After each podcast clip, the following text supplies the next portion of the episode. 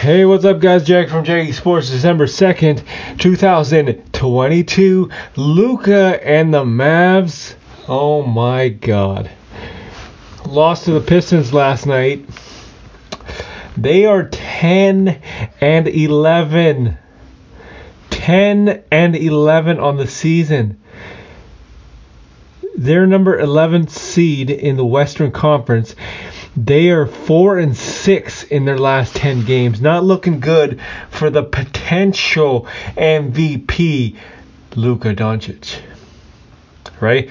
So, when you lose to the bottom 3 teams in the NBA, that's a problem. Huge problem. What are you going to do? You traded Kristaps for Porzingis for Spencer Dinwiddie and David Bertans. Then you let Jalen Brunson go. Walk. You could have paid him $56 million extension, but you didn't. You didn't do that. Okay. So you waited for the trade deadline. You thought there was a deal. But you didn't judge the market well, did you? You didn't do that. Then when you went back to Jalen Brunson, Brunson said, "Hell no, I'm going straight to free agency. I'm going to see what's going out there." Right? He went to free agency, but the Dallas Mavericks didn't do their homework and they didn't know. I guess they did know, but I don't know why they didn't do something. But Jalen Brunson's dad works for the Knicks. How the hell did you not know that? Come on, man. Come on. So now you lost Jalen Brunson for nothing. Chris Porzingis is gone. You have Spencer Dinwiddie. You have David Bertans.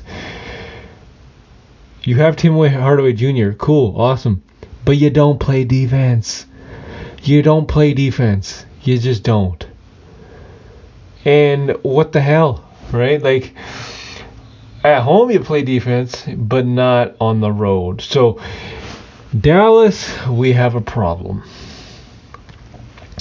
You don't play defense, and you are number 11th in the Western Conference.